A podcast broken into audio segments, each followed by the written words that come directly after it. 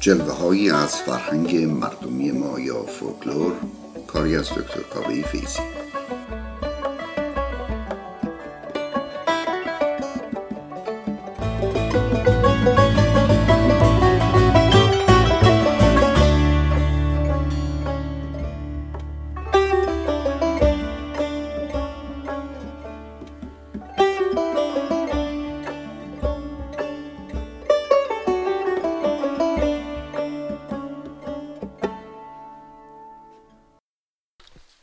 سلام و درود به همدلان عزیز فرهنگ مردمی ما. امروز می‌خوام در مورد یکی از جلوه های فرهنگ مردمی صحبت بکنم که برای من جالبه.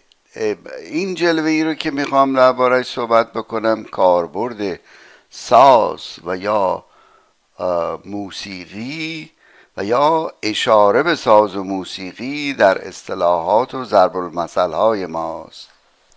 مقدمتا ارز کنم که موسیقی بیانگر احساسات جامعه است و به مناسبت در جاهای مختلف موسیقی ها ملودی ها آواز های مختلف به طور طبیعی اجرا می شده و اجرا میشه. مثلا نی چوپان در بیابان آهنگش با ساز و سرنای نوروزی فرق می‌کنه و یا موقعی که بوق و کرنا سر می‌کردن در زمان جنگ یا در مورد اعلام های مختلف اونها یک هوای دیگه ای داشت و یا در مجالس طرب به گونه دیگه ای بود.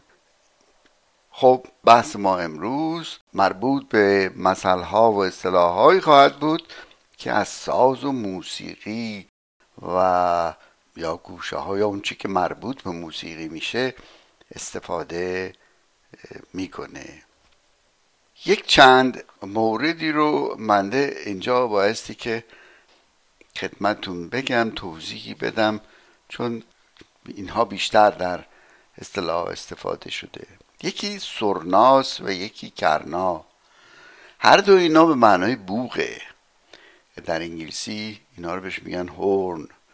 یا اون چیزی که ظاهرا در ابتدا یکی از سازهای اولیه بوده که با شاخ ایوانات درست می‌کردن و در اونها میدمیدن.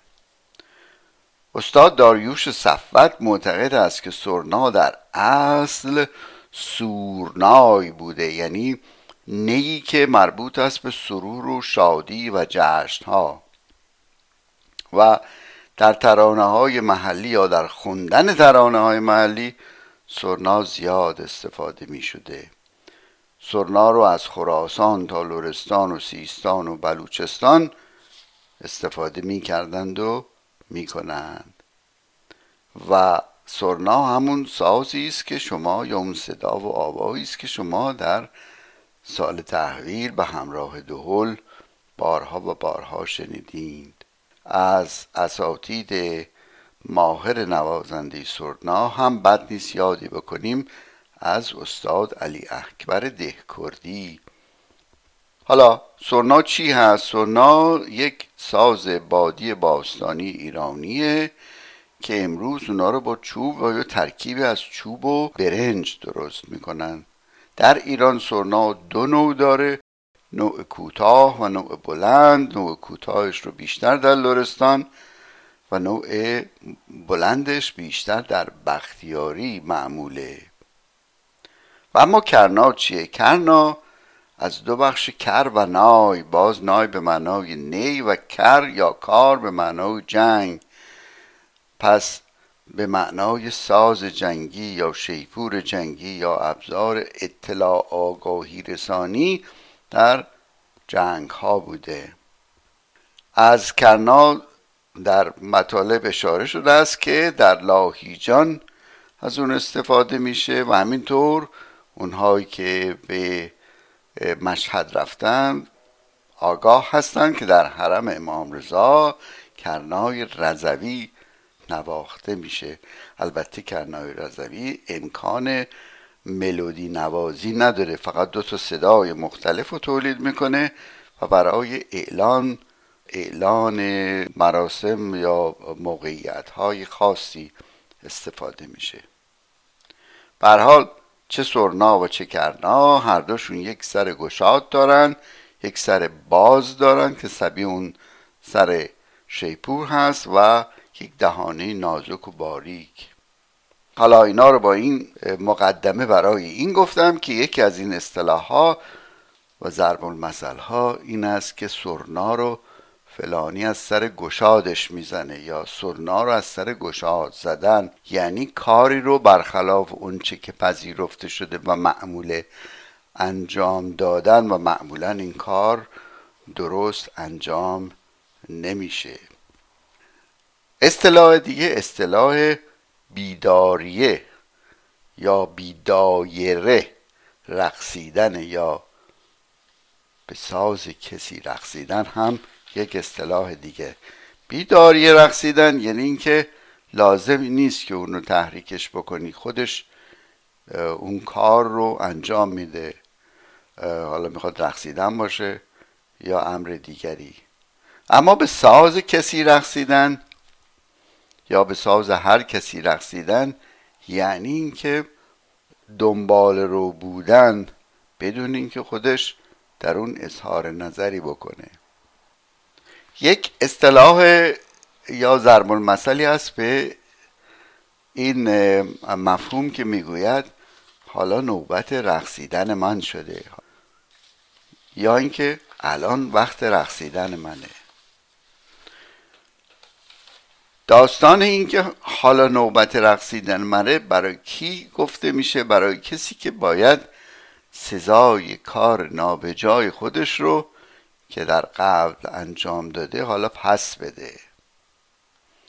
و داستانی که پشت این هست از این قراره می‌گویند که فردی خری و شطوری داشت و کار شطور این بود که چرخ آسیاب رو به چرخونه این است که چشمش رو میبستن و از صبح تا شام از بام تا شام این حیوان به شکل دایرهوار این سنگ سنگین آسیا رو مجبور بود که به جلو فشار بده و در آخر شب خسته و کوفته او رو باز می‌کردن کمی به او تیغ می‌دادن و دوباره داستان روز بعد تکرار می‌شد. خره هم بعضش از این بهتر نبود. تمام بارهای سنگین رو بر دوش خر و بر روی پالان او میگذاشتن و از این سو و با اون سو میبردن.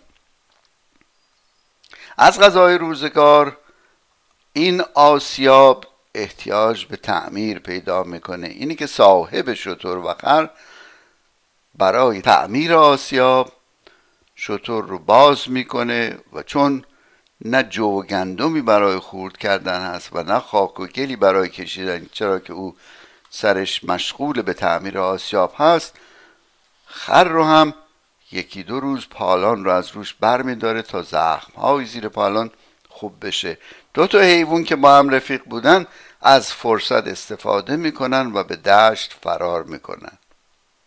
در دشت که می‌رسن و تازه احساس آزادی می‌کنن شروع می‌کنن به چرخیدن هر کجا خواستن میخوابن هر موقع خواستن بیدار میشن. نه باری بر دوش اونها هست و نه کسی که اونها رو تازیانه بزنه. هر علفی دلشون بخواد می‌خورن و هر چقدر دلشون بخواد می‌خورن. یک چند روزی که این تو میگذره شطور و خر هر دو سر حال میان. به قول معروف آبی زیر پوستشون میاد. چاق میشن سر حال میان. رنجوری قدیم رو کمی یادشون میره.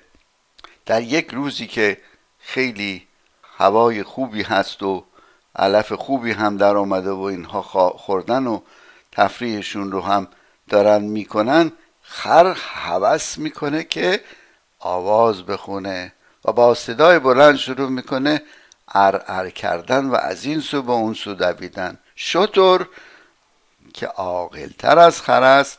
بهش میگه داداش شلوغ نکن رفیق بیا و ما رو در این دشت رسوا نکن. صدات رو خواهند شنید و میان ما رو می‌گیرن و دوباره گرفتار میشیم.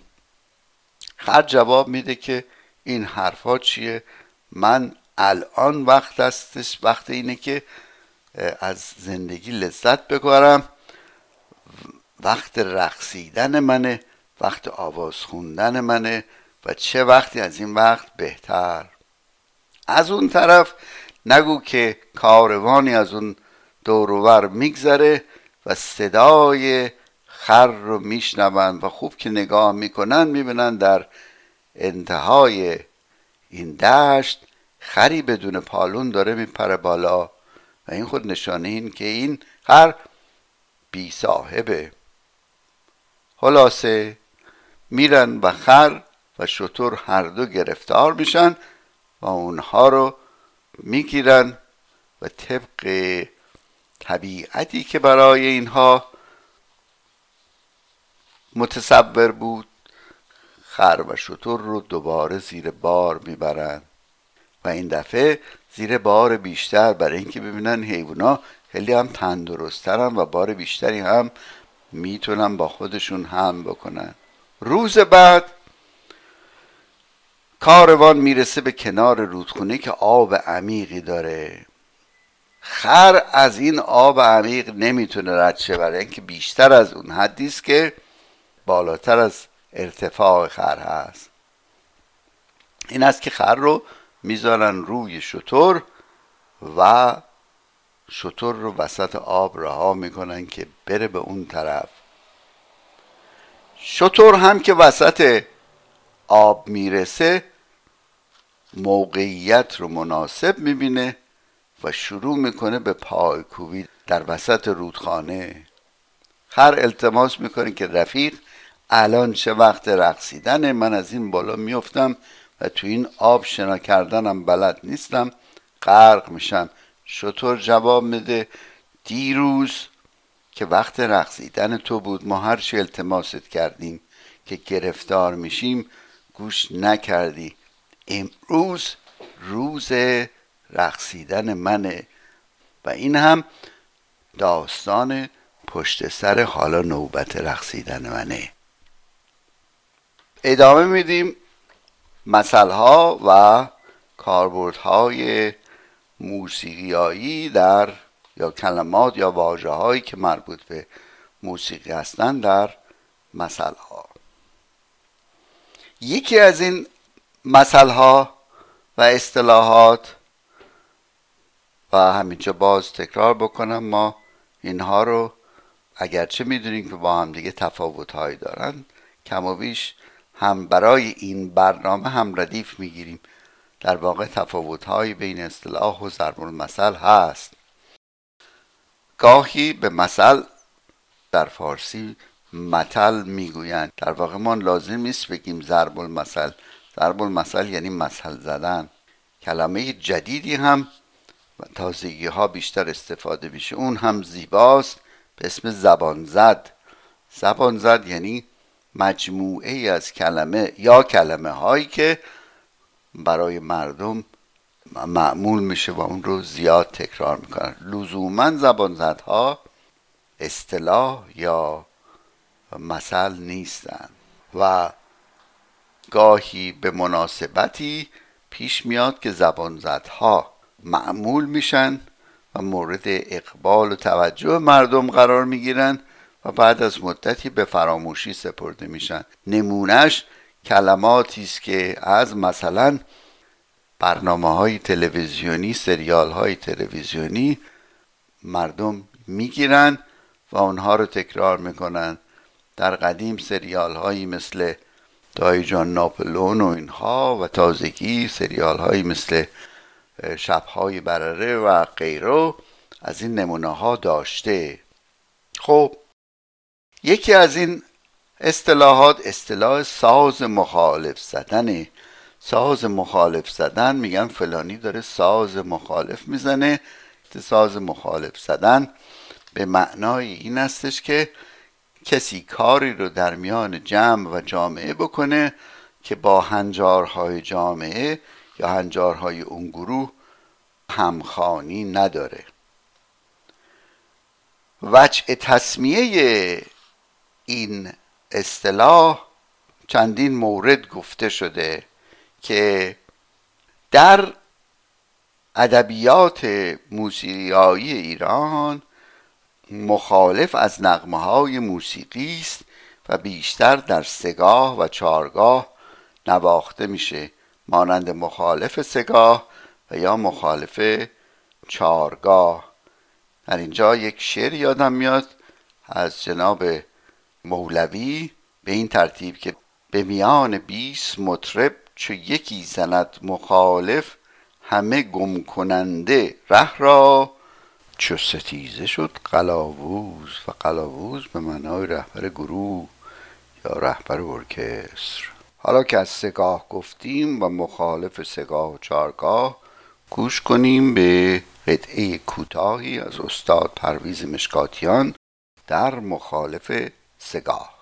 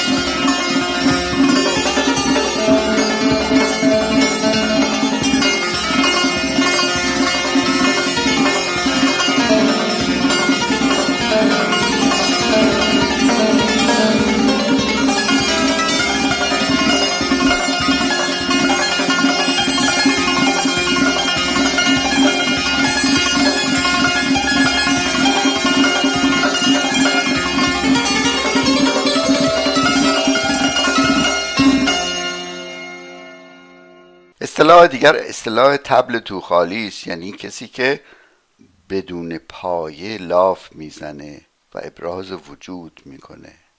بزن بر تبل بیاری که آن هم عالمی دارد. این رو حتما شنیدید. و اما بعدی به سیم آخر زدن. سیم آخر زدن یعنی که همه قید و بندها رو به کنار گذاشتن و آخرین سعی و کوشش خود رو حتی اگر کوشش نومیدانه است انجام دادن. این وجه تصمیه های مختلفی برای این اصطلاح یا ریشه این اصطلاح آوردن. انتخابش با شما ولی من اونها رو خدمتون عرض می‌کنم. بچه تصمیم اول یا ریشه اول این است که می‌گویند این مربوط به ساز و موسیقی است. و کسی که داره ساز می‌زنه نوازنده ساز چون در حال و هوای خودش غرق میشه و به اوج کارش می‌رسه اون ساز آخر یا اون سیم آخر رو که میفشارد یا مینوازد رو بهش می‌گویند به سیم آخر زده یعنی در اوج کار خودش هست. بچه تصمیم دوم البته رفتی به موسیقی نداره ولی چون ما داریم در مورد سیم آخر زدن صحبت می‌کنیم این دو مورد رو هم خدمتون عرض می‌کنم. گفته می‌شود که در قدیم قماربازها طبیعتا حالا بستگی به نوع قماری که داشتن باید با پول بازی می‌کردن. حالا اگر قماربازی پول خودش رو پول عمده خودش رو از دست می‌داد ته جیبش میگشت و آخرین سکه خودش رو که سیمین بود نقره بود رو از جیب می آورد بیرون. می‌گفتند که به سیم آخر زده. توضیحا اینجا این که معمولا سکه ها در قدیم سکه های رایج یا طلا بوده یا نقره بوده. و یا مسی که حتما شنیده شاید باشید به پول ناچیز می‌گویند پول سیاه. یا مثلا میگن فلان چیز به یک پول سیاه نمیارزه. این منظورشون سکه های مسی بوده که در طول زمان اینها اکسیده می‌شد و سیاه رنگ می‌شد. اما وجه تصمیه سوم رو آقای جعفر شهری در کتاب قند و نمکش که می‌دونین ایشون اون کتاب تهران قدیم رو در چند جلد نوشته. آورده است که در ابتدا که برق آمده بود به تهران از کارخانه برق به دکانها و خونه ها و خیابون ها سیم برق کشیده می‌شد. این سیم کشیا سه تا سیم داشت. یکی سیم بود که مختص خونه ها و دکان ها بود. یک سیم بود که مختص خیابون ها و کوچه ها بود. و سیم سوم که سیم زنده بود سیم شاه سیم بود سیم فاز بود به این دوتا برق میرسون و اگر کسی از زندگی نومید می‌شد یا بی احتیاطی می‌کرد و دست به سیم آخری یعنی این سیم سومی می‌زد با جان خودش بازی کرده بود یعنی به سیم آخر زده بود. اصطلاح بعدی اصطلاح دبدبه و کبکبه است. میگن فلانی چه دبکبه و کبکبه ای داره. دبدبه یعنی تبل یعنی کوسازی کوبه است برای بیان صوتی شکوه و جلال بزرگان البته صدای تبل و کوس رو هم دبدبه میگن و در این حال این اصطلاح رو به شکل وارونه هم گفته میشه یعنی کبکبه و دبدبه هم گفته میشه اما کبکبه چیه؟ کبکبه می‌گویند صدای کبکب پای اسبان و سطوران و شتران و افراد موقعی که به شکل جمعیتی میآیند. حالا چرا دبدبه و کبکبه؟ اگر پادشاهی و بزرگی می‌خواست به شهری بره از قبل طبیعتا خبر می‌دادن و یک جماعتی همراه این فرد بودن که از دور می آمدن با اسب و پیاده و نوکرها و اینها و جماعتی هم از این بر می‌رفتن طبیعتا به استقبالش. این حرکت شاه یا بزرگ به طرف یک شهر با اسب و شطور و عرض شود که پیاده و سربازها سر و صدایی ایجاد می‌کرد و این سر و صدا بود کبکبه. طبیعتا هر آدم عادی و یا نداری نمی‌تونست همراهان زیادی اونقدر داشته باشه که سر و صدا ایجاد بکنه. اصطلاح دبدبه و کبتبه رو وقتی که امروز استفاده می‌کنن منظورشون کسی است که فخر فروشی می‌کنه و خودش رو بزرگتر از اون چیزی که هست می‌خواد نشون بده. اصطلاح بعدی اصطلاح آواز دهل شنیدن از دور خوشسته یعنی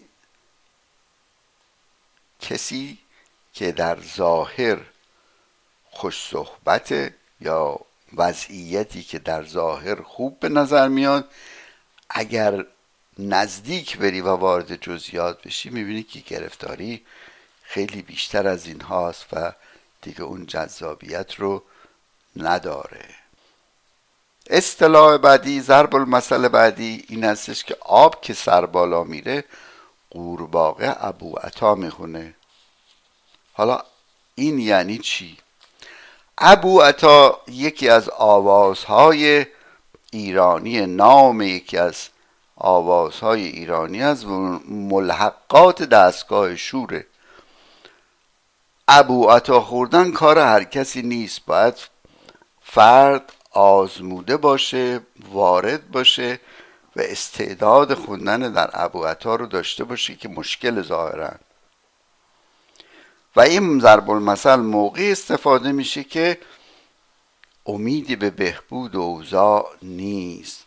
وقتی می‌خوای بگی اوضاع خرابه میگی آب که سر بالا بره قورباغه ابو عطا می‌خونه. یعنی اگر نادان فرصت پیدا بکنه مثلا فضل فروشی می‌کنه در اوضاع به هم ریخته هر کسی خودنمایی می‌کنه. این مورد استفاده آب که سر بالا بره قورباغه ابو عطا می‌خونه رو میرسونه. طبیعتا آب هیچ موقع سر بالا نمیره و قورباغه با اون صدای ناخوشایندی که داره نمی‌تواند صدای زیبایی آواز زیبایی مثل ابو عطا رو از خودش ایجاد بکنه.